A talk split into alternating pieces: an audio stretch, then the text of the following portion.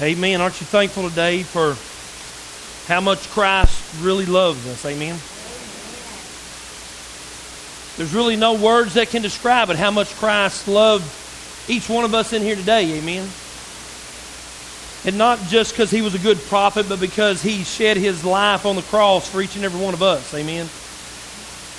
That's the coolest thing about Jesus, is that he died for everybody in here. Amen. Not only did he just die for everyone that's sitting in here this morning, he also wants to experience a, a just a great relationship with you this morning. Amen? And how many times do we get so busy and so tied up and running here and going there, and, and Christ is, all he's looking for us is just a walk with him. Amen? That's what he wants out of most of us, all of us in here this morning. Not most, but all of us this morning. He wants that relationship. And what a, what a, just a, greater sense of joy that you have when you're in that walk with Jesus Christ. Amen? It's good. For some of you that wonder, well, what's he breaking up for? Then you ain't found the right place with Christ yet. Amen? Some people say, well, I don't know why he's breaking up over a relationship with Jesus. Then you are a casual Christian. Amen? Because when you find the right place with Jesus, he breaks you up. Amen. The cross means more than just a symbol or a necklace. It means something that you base your whole life around, that you raise your whole family around. This is why we meet here on Sunday mornings, is to worship Jesus. It's not about the songs. It's not about who's who in the church. It's not about whether you like me, don't like me, don't like so-and-so. It's about Jesus. Amen? That's what church is about. And that's why Jesus called us together as a church body. Amen? That's why he called all of us together to worship him. If you can't get that, then you're a long ways from where you need to be. Amen? Amen. I'm going to do something that Baptists don't do much, but I'm going to ask you to stand again. Amen? Heavenly Father, we love you this morning. And Lord, there ought to be every heart in this building ought to be appreciative to be able to walk into your presence. And Lord, what a great opportunity you give us that we can boldly approach your throne. And Lord, you give us the grace. Grace wasn't there just to save us. It was to be there with us every day. Because you knew that we would need your grace every day in a walk with you, in the world that we live in, and the sin, and just Lord, sometimes the destroyer, the devil, Satan, your Bible calls him the thief, comes in to steal, kill, and destroy everything that we have sometimes in a relationship with you. But Lord, let us recognize your spirit this morning, your words that, that you are speaking. It may not be audible and it may not be a burning bush, but Lord, you can still speak through convictions. And speak to our conscience this morning, Lord.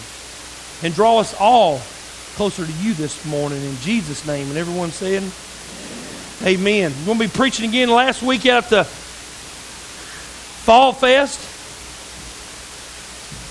Preached on the, the next generation and the generation is coming up. And, and I love that verse. Tina, if you go to Judges first, in Judges, I love that one verse in Judges chapter two, verse ten, where they was trying to explain in these verses, and if, and if you want to read more of this chapter, earlier in the chapter, you can.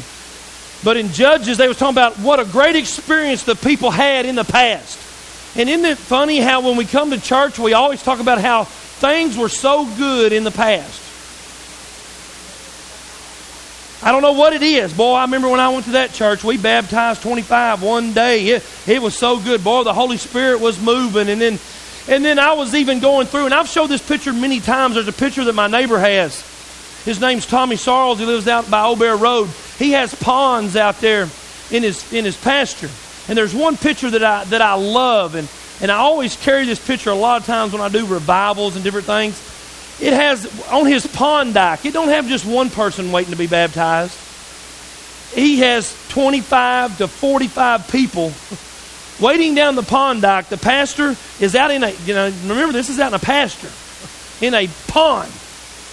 You say, well, man, that cold water's not so bad. At least it's clean, amen?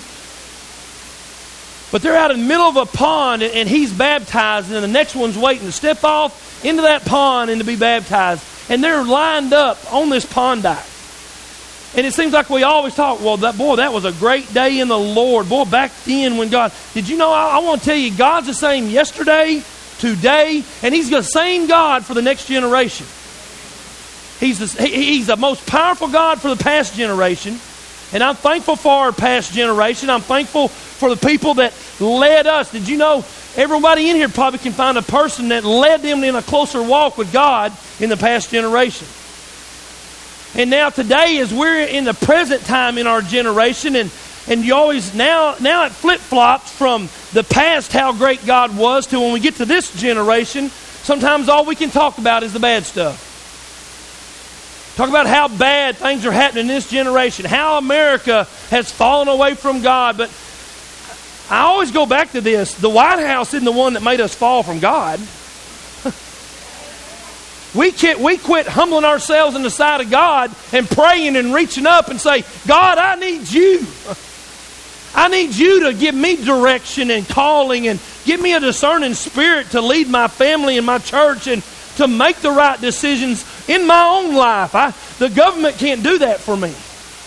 That comes out of a relationship with Jesus Christ. And we need to remember that today when we go to blaming folks on the, this generation. The next generation coming up, everybody says, boy, I wouldn't want to be in that next generation. It's because we produced it. Amen? We forget about that, but we produce the next generation. So how we want the next generation to live for Christ, it's got to be with this generation today, how we're living today for Christ. I mean, it really and truly, it's not about, it's not about, hey, don't do this, but hey, follow me when I do do this. The right thing for Jesus Christ, the right, the right godly conviction. And I love this verse. It says, when all, when Joshua, they talked about the parting of the Red Sea, and they seen the power of God. Man, Moses and Joshua and these people in the wilderness for forty years, they seen the hand of God move. And today in the church, you don't hear a lot about God moving. Amen? When I mention, I can see it today. When I mention during the week, and, I, and, and especially in the Baptist church, I'll run into some of my Baptist friends or wherever during the week, and I'll say, how was church service? How is Pleasant Hill doing? The Holy Spirit is really moving last Sunday, or he's moving now through our, I think he's guiding us this direction. They're going, oh, we just had church. There's got to be a sense that we sense that we know the movement of the Holy Spirit. Sometimes right choices, right, I, I know this, right voices lead to right choices. And I know because I have a boy that's growing up that's going to be graduating this year, and we need to learn to listen to the right voices. Amen? But when all the generations have been gathered to their fathers, another generation arose after them, who, this is scary, who did not know the Lord nor the work which he had done for Israel. Sometimes it just scares me to know that our kids and, and grandkids that'll be coming up in the future years may not know the Lord. May not know the works of God. They don't know what it means for the movement of the Holy Spirit. They don't know what it means to be convicted and to be saved and to go to a church service and walk out there saying, that was such a spirit-filled presence of God in that place that, that it just changed me in the direction I'm going. It actually, when I left church today, I came in being burdened down and felt like I was just yoked up with a lot of things in this world. But when I left, it was such a spirit-filled service that God spoke to me, and he just lifted them burdens off of me and gave me peace. We need these type of services, and we need the next generation to experience what it means to be in the presence of God.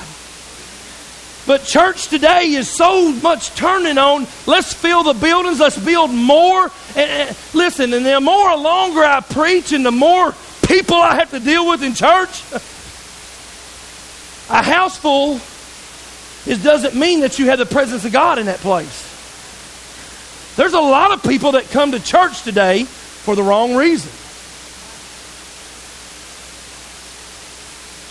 And it, it's just it's just scary to know that, what about this generation that's graduating, that's sitting right here, grows up and doesn't know the Lord or His works? I'd be very ashamed as a pastor to be able to preach the gospel for them to stand up and say, we didn't see.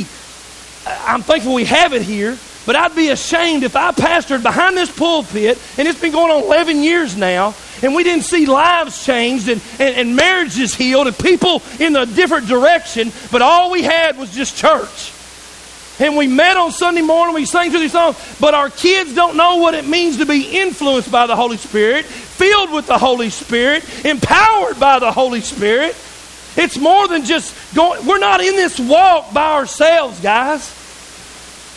He's a comforter. He's there to guide and to lead us into all truth. And I would be ashamed, Wanda, to know that I pastored a church. And when one day, we're all going to be remembered for something.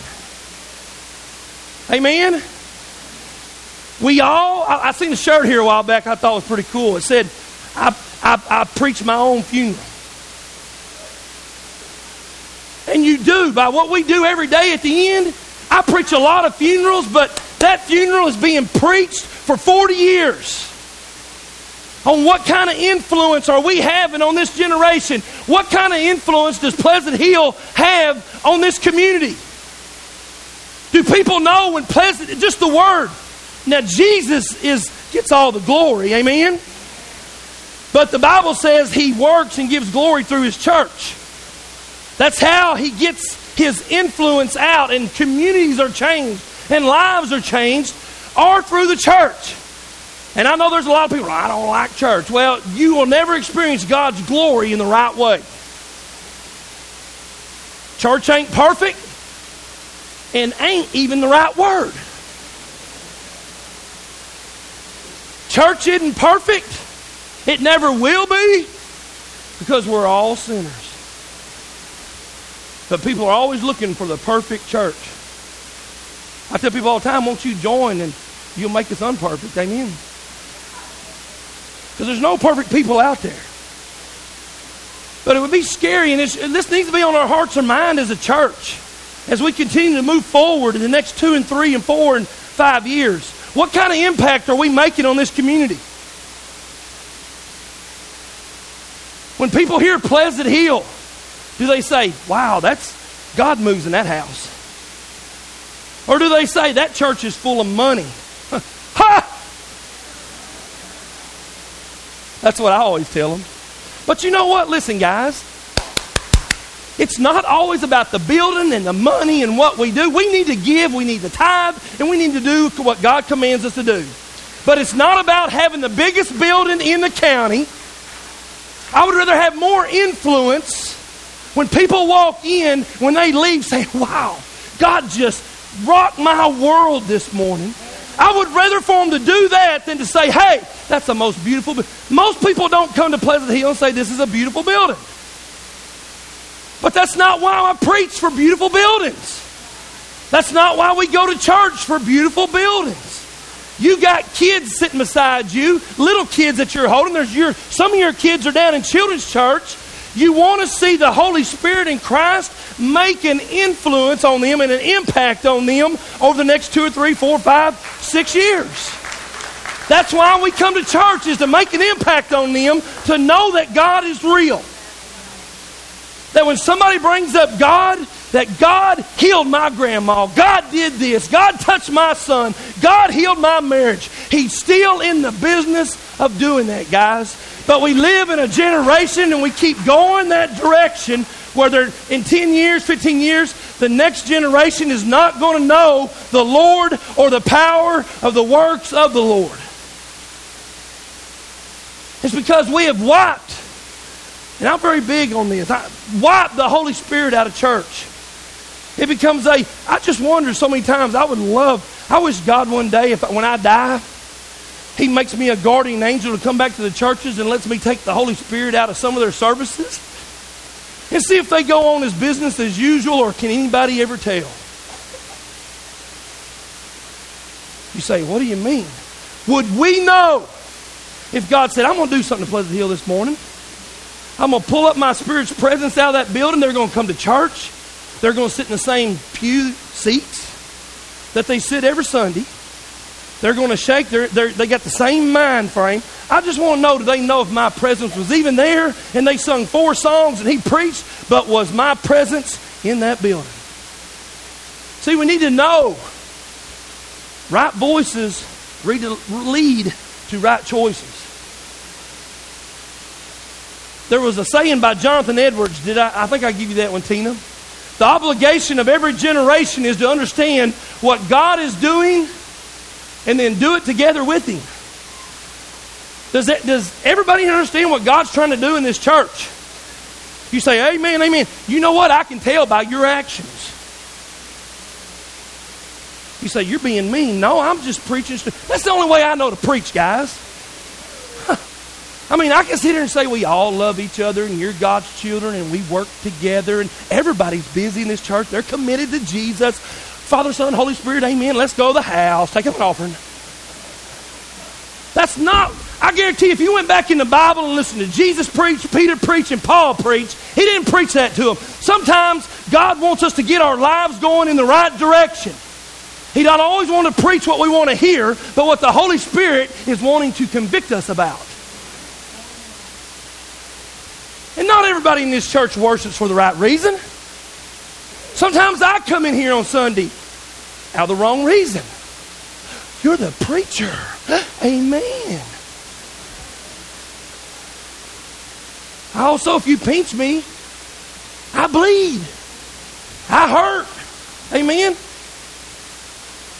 But we need to figure out in this church the obligation of every generation to understand what God is doing, and let's do it together. Man, if God is wanting this church to impact this community, then let's do it. Let's quit talking about it, preaching about it. But most of us are saying, well, when I get time and I get financial ready, I, I got news for you.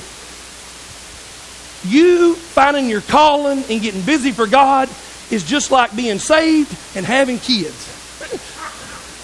You're never going to have enough money to have kids. You're never going to have enough money to fix yourself up for the presence of Jesus.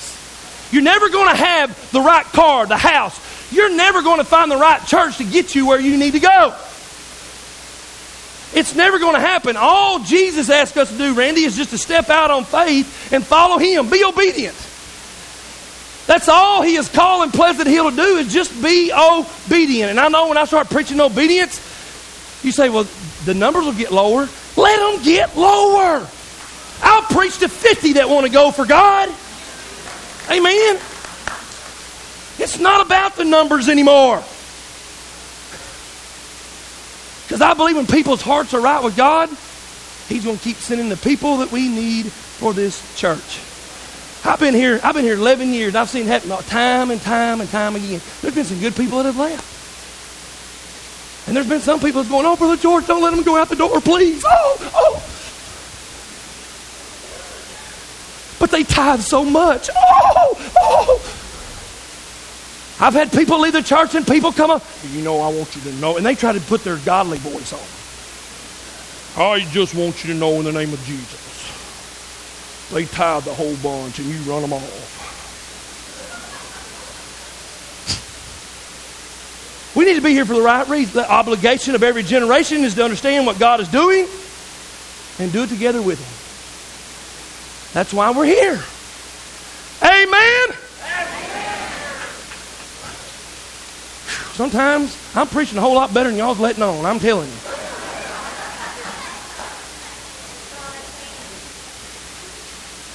Let's look at this, right choices. I love this story. Can we go to that, Tina? I wasn't going to read the whole story, but I, I, I may I may end up right here on this story. In Second Chronicles chapter ten, there is a story about, it's so important to make the right decision, especially our kids, because the reason I know is parents are the dumbest people in the world. I mean, can I get an amen there? That's what most, that's what I thought of my mom and dad.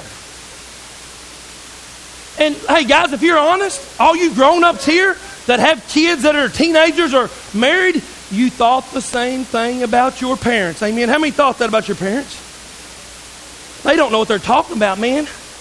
I mean, they're older. They're not with it. They're not in the latest fads. They don't know what's cool and what's not. It's not about being cool. It's about making the right choice. Short-term choices have long-term effects in our lives. Amen? Look at this story. Here's a story about a man named Rehoboam. Rehoboam was the son of Solomon. King David was his grandpa. Now, Solomon has died. The Bible says in a few verses for this that he rested and they laid him with the other kings. And now the throne is given to Rehoboam. Rehoboam has a choice to make. Solomon put very heavy taxes and revenues on this generation. And he was with a dilemma. Do I lighten the load on this generation here now that I'm king? Do I, am I not as tough as my dad Solomon was? Well, what do I do? And so he goes for advice. Now, here's where it falls, the older and younger generation. He goes to this older generation first and asks us for advice. These were advisors to King Solomon. So here, look what he said. It says, then he sent for him and called him, and Jeroboam and all of Israel came and spoke to him. How would you like to name your kids all this? Bones. Amen. I mean, they had a lot of bones running around. Then he sent for him and called him, and Jeroboam and all of Israel came and spoke to Rehoboam, your father made our yoke heavy.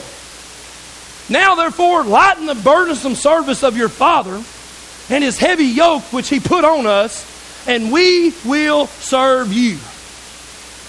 And he said to them, come back to me after three days, and the people departed.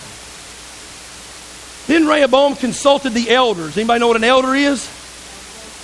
Old folks. Old folks. I would expect that to come from this generation. It come from the other side. Amen? Some, just because you're old don't mean you're smart. Then, King, amen? King Rehoboam consulted the elders who stood before his father Solomon. This is all his advisors that advised the wisest king Israel ever had. While he still lived, saying, how do you advise me to answer these people? These people have come to me. They want to know, they're telling me to take the burden off them, the tax burden off of them, lighten up a little bit. Your dad was really tough. Lighten up. He talks to the older generation and says, what should I do? And they spoke to him saying, If you now here's what here's their advice to this young Rehoboam, young guy. This is one generation speaking to the younger generation. He says, and they spoke to him saying, if you are kind to these people and please them and speak good words to them, they will be your servants forever. But he rejected the advice which the elders had given him, and he consulted his buddies. It says young men, but these guys that he grew up with, his high school friends, friends in this generation, he, he consulted them. And he consulted these men, young men who had grown up with him, who stood before him. And he said to them, what advice do you give? How should we answer these people who have spoken to me, saying, lighten the yoke which your father has put on us? And he's saying, guys, y'all are my age. We grew up together. I mean, You can you can relate to me because we're both thirty years old, and I'm not, but I'm just using it as a metaphor. We're both thirty. We grew up. We went to the same school. Guys, the older generation said, I need to be a little lighter on these guys than my dad, and I don't understand that. We we got to keep these taxes going and keep the people going. Guys, what do y'all think we ought to do? And here's what they said. Then the young men who had grown up with him spoke to him, saying, thus you should speak to the people that have spoken to you. Your father has made our yoke heavy, but you make it lighter on us. Thus you shall say to them, my little finger shall be thicker than my father's waist. You say, well, that don't sound, I mean, that's no big deal. He just got a fat pinky. No, that's not what he's meaning. He's meaning he's going to be, you think my daddy was tough? You wait till I come into power. I'm the new king. I'm fixing to Man, I'm fixing to grit my teeth and say, I'm king. And now whereas your father put a heavy yoke on you, I will add the yoke. Your father has chastised you with whips, but I will chastise you with scourges. And Jeroboam and all the people came to Rehoboam on the third day, and the king had directed, saying, come back to me three days from now. The king answered them roughly. King Rehoboam rejected the advice of the elders. Who did he reject the advice of? Somebody over here said the old people. Hey, believe it or not, there is people that are older than you that, hey guys, listen, your parents and all some of these people that go to this church, hey, and some other friends in your life, they're older, they got great advice.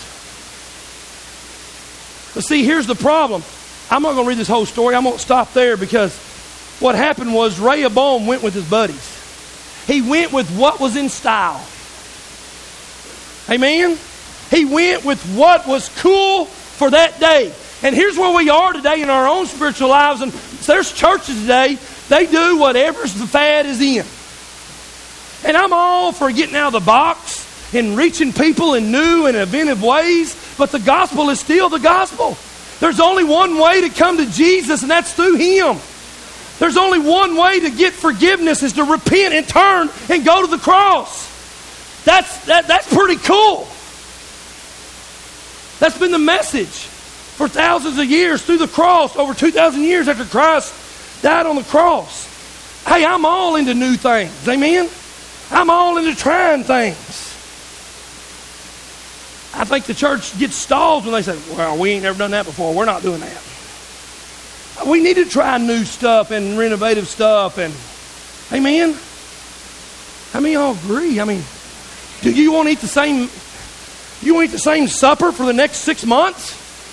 Every day, fried chicken, mashed potatoes. Everybody's just, oh, I love that. Well, just come back in six months and see if you like it. Six months of fried chicken, macaroni, mashed potatoes and gravy, and a biscuit. Me and Mevelyn this week, for some reason, about Tuesday, Wednesday, Thursday, Friday, you know what we had every night? It wasn't planned. Chicken! I mean, the first Monday when I ate chicken, it was great. I grilled it, added some potatoes in this, and made all this other stuff. She had some barbecue beans, and she made homemade potato salad. I felt like King Rehoboam sitting on the throne. It was good. But then Tuesday night rolled around. You know what we had? Chicken. Mashed potatoes and gravy. Potato salad. Biscuits. So I switched, I messed her up on Wednesday night. I love my friends down at Chicken Express. I walked in there at Chicken Express just to get some tea, and he says, well, George, let us bless you with a meal. I said, sure. Guess what it was? Chicken. So I get home. When she gets off, I've been picking her up this week because of her car's in the shop, and on the way home, she goes, what's that smell? I said, oh, I picked up supper. What are we having? Chicken. She goes, oh, I don't know, I might get something else. But she wound up eating something. What I'm saying is, we love it at the beginning. It's okay. But after about, but can you imagine churches? That's just three days. There's some churches have been doing mission work and gospel work and reaching their community the same way that their grandpa was. You mind if I tell them what, I, can I tell them your words that you said the other night, Sue Ann, down at Lee Chapel? This was coming from uh, Sue Ann down at Lee Chapel. She walks through the church, and we went down and said, I said, yep, this is it. This is where the teens are going to meet, have church, have their services, student ministry is going to be great. She walked through and come back in, she goes, man. And I thought, what's wrong? This place looks the same as it did when I was twelve. And we wonder why our churches are shutting the doors. Amen? We need to be relevant. We need to, we need to go and reach people in new relevant ways with the same gospel. That don't change. Our ways may, our methods may, but the message never changes. Amen? We got to remember that.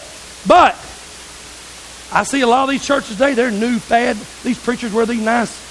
These glasses must be in for preachers. They're black, kind of rimmed. They look kind of like Urkel glasses to me, but you've seen them. They wear them, and they spike their hair up. And mine's, mine's pretty spiky. I just keep it on the low side. Sometimes I keep it on the nose side. Amen? It just depends. The older I get. and they wear the coolest jeans, you know, and the nice hip and the greatest, best colors in the background, and oh, it's great. But I wonder sometimes if the next generation is not experiencing a spirit-filled service. Media is great. I want to use it in this church. We need to keep using it. Technology, we need to keep going forward. But technology never saved a soul. Amen?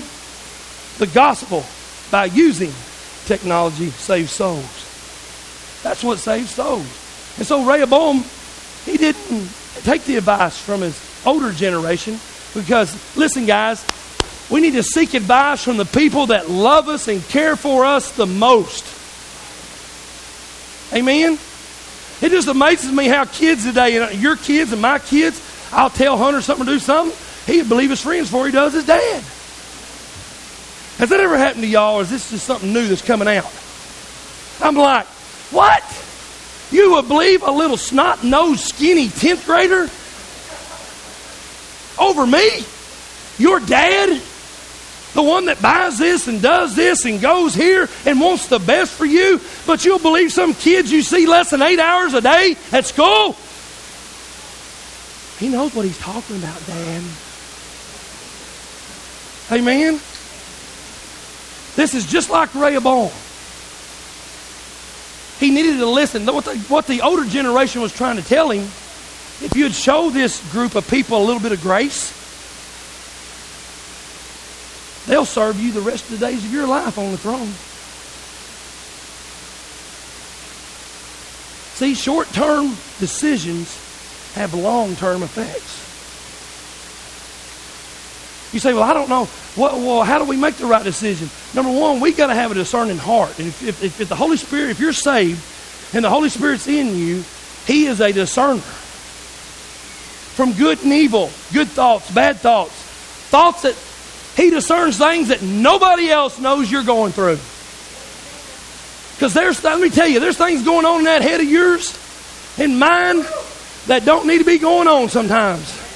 Amen?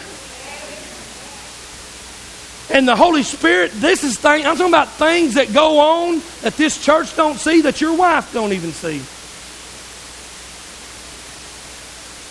Anybody ever been there? Is it just me? I, I know I got a little brain, but I got about six here that's willing to admit the devil will play mind games with you. He will always show you what's greener on the other side. That's why the marriage rate is almost at fifty percent in Christians getting divorced, because the grass is greener on the other side.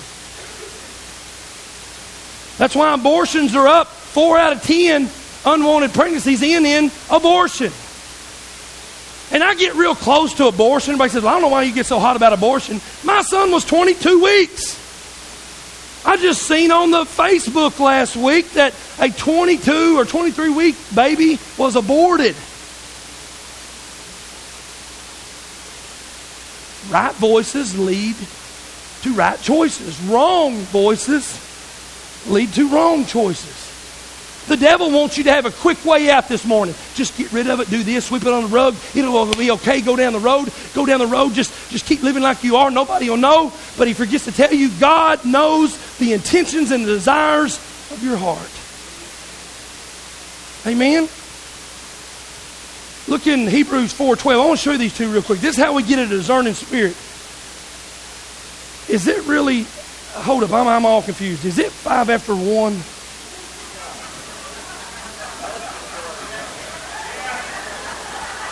I should have known not to ask y'all.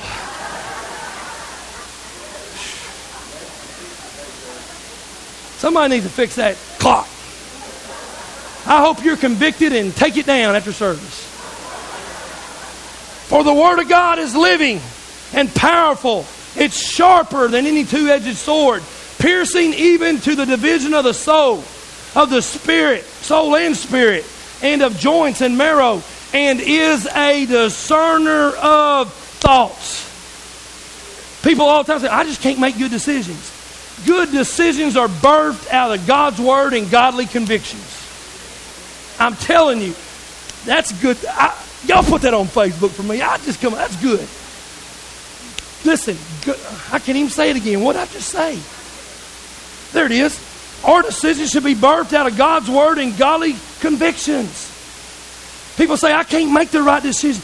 We, you can't just be in God's word on Sunday or watch it on the screen when I'm preaching and then go back out and expect to make the right decision. The more I'm in God's word, the more he's discerning my thoughts and them voices that influence me. He lets me know where they're good voices or bad voices.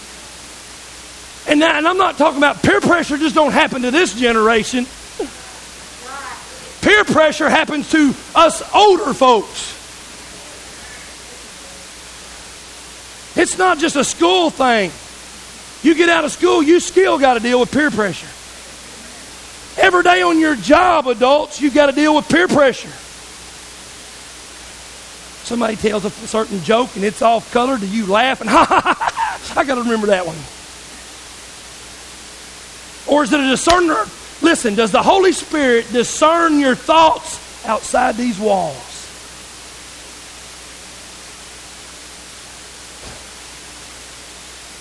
If he's inside of you, he does. Somebody says, I ain't heard God in a long time. I don't hear that voice like that no more, Brother George. Well, the problem is, is you left God. He didn't leave you.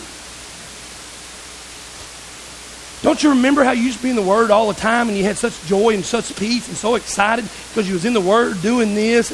I'm not talking about church stuff. Amen.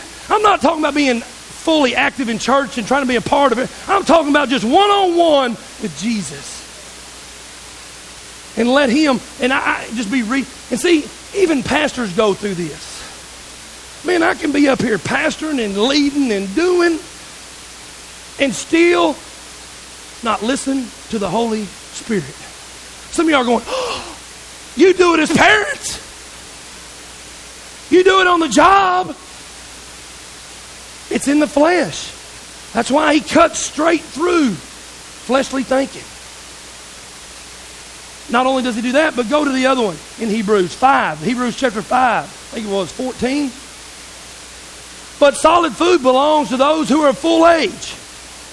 That is, those who by reason to use have their senses exercised to discern both what? Good and evil. You say, well, how do I make the decisions? You got to grow in the Lord too. I know people that are babes in Christ and been saved for fifty years and still making stupid choices. How about over here? Can I get an amen over here somewhere? Golly.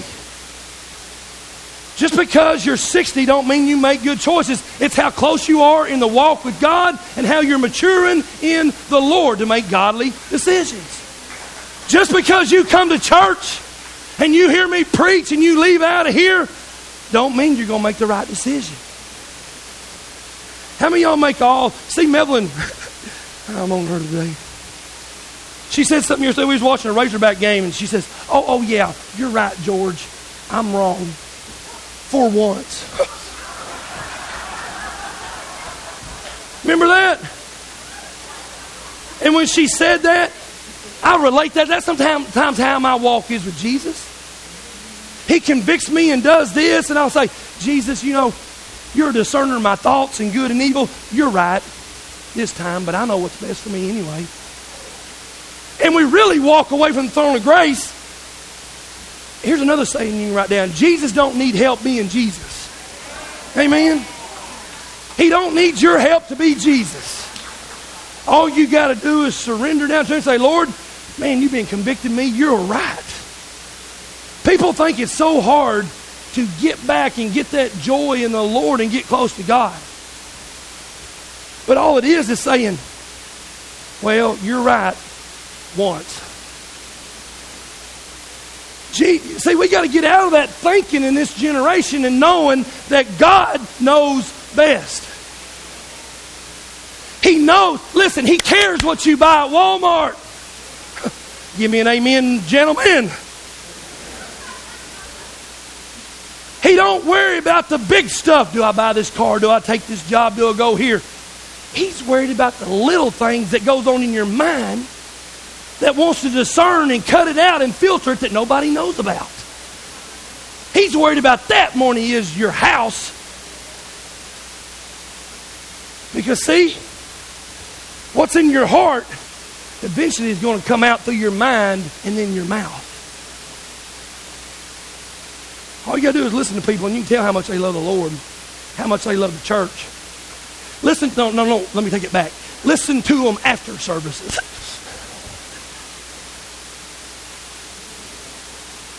If they're spewing poison, run! It's the wrong voice, lead the wrong choices. Discerner. We got to develop a discerning heart. How many of y'all this week when you leave here, do you think that the Holy Spirit's going to speak up and help you discern your thoughts when you leave here today? How many had it happen last week? It was a discerner. And I used the example years ago, and I wish I'd have brought it today. It's like a smoke alarm. Remember the smoke alarm I used that day? Some of us are used to the alarm. Man, you can sleep through that alarm. Amen. You have got a built-in snooze button in your brain. And you hear that thing go, mack, mack, mack, mack. Spiritually speaking, you can just go, you're right once. Thank you for preaching for me, man.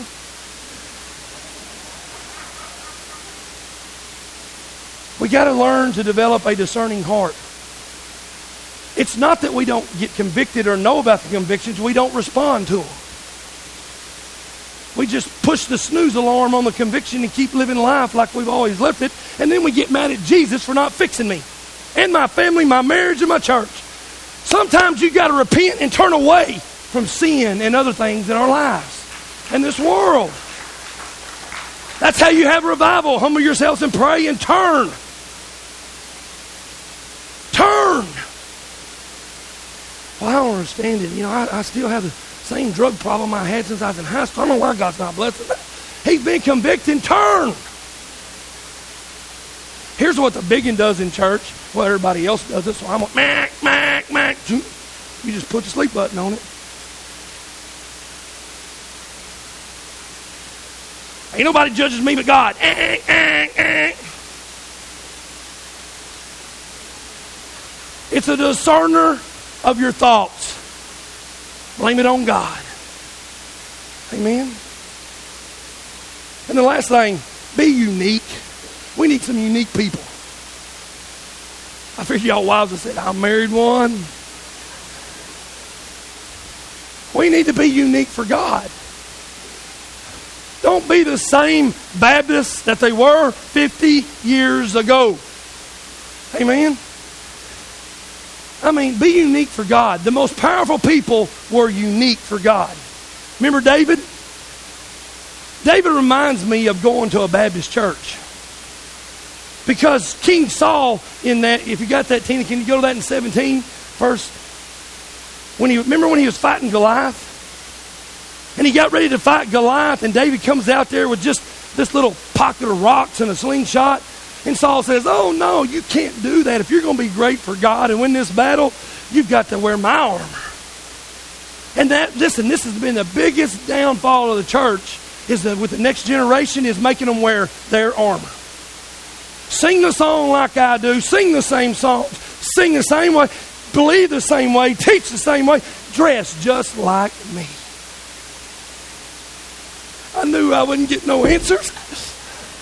But that's all right. I'm going to keep preaching anyway. Our older generation's got to understand they're not going to look like you. Hey, believe it or not, you don't want to tell nobody, but you had the same problem parenting your kids. You try to make them act, live, and believe and do just like you did.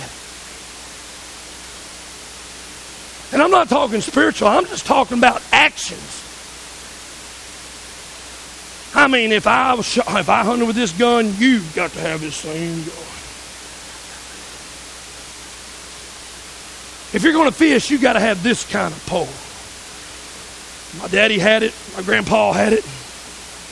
Now we're giving it to you. And listen, we need to pass things down to the younger generation that's going to build them up. That's not what I'm saying.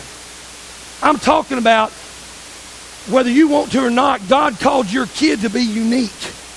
and not like you. That's why all people say, that's why I, I hate the preacher's kid mode. When's he going to preach? He probably won't.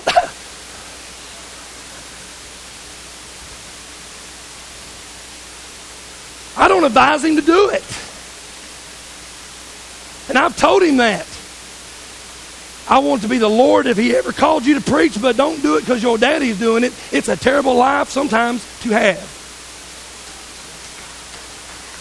And for some of y'all that don't understand, you don't know. You sitting back here in the dark anyway, flip the little switch on.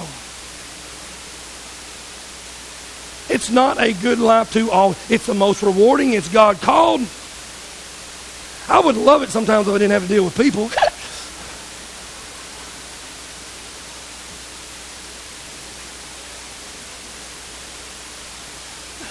But you know what? The church is made up people. But see, we always assume that's what my kid's going to do. There, we need to let them be unique in God. David couldn't wear Saul's armor. He had to go out there and kill him with what he killed him with before. A sling and rocks. Amen. And let's never forget that God's grace is always here for us. All we got to do is boldly approach. Hebrews four sixteen. Keep being faithful, guys. Everybody in here listening to this, you may be attacked by the devil right now, and I'm fixing to quit, but I got to tell you this. You may be having a hard time. You feel like you're running out of gas and juice, but you got to keep being faithful to your Lord and Savior. Because what you're going through right now is a season, and there's a better one on the other side. Amen. You say, are you talking about heaven? No, I'm talking about this life.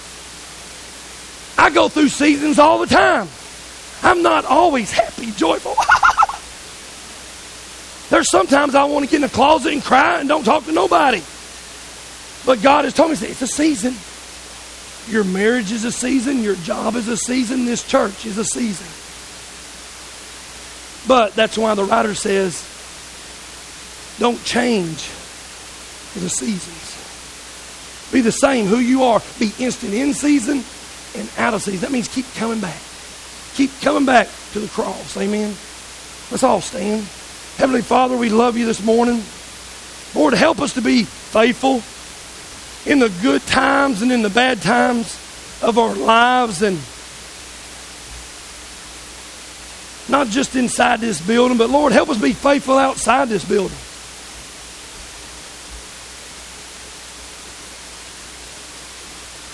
But most of all today, Lord, be a discerner of our thoughts.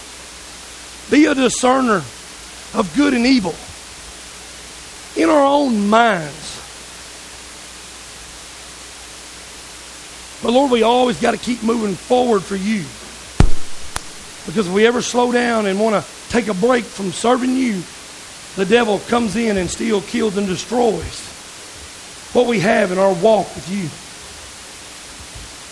So Lord, I don't, I don't know who's here this morning that needs this, but we've all got to go back to that throne of grace. As a child of God, we can go at any place, any time. We can boldly approach. No matter how we failed or fall, God is always there in his grace to lift us up. He's faithful and just to always forgive. Aren't you glad of that this morning? I am. I'm thankful he's faithful to me when I'm not faithful to him. Heavenly Father, have your way in this altar call this morning. Draw us closer to you. And everyone said, amen. Come this morning as we sing. Come and boldly approach the throne of God's grace. Are you burdened now?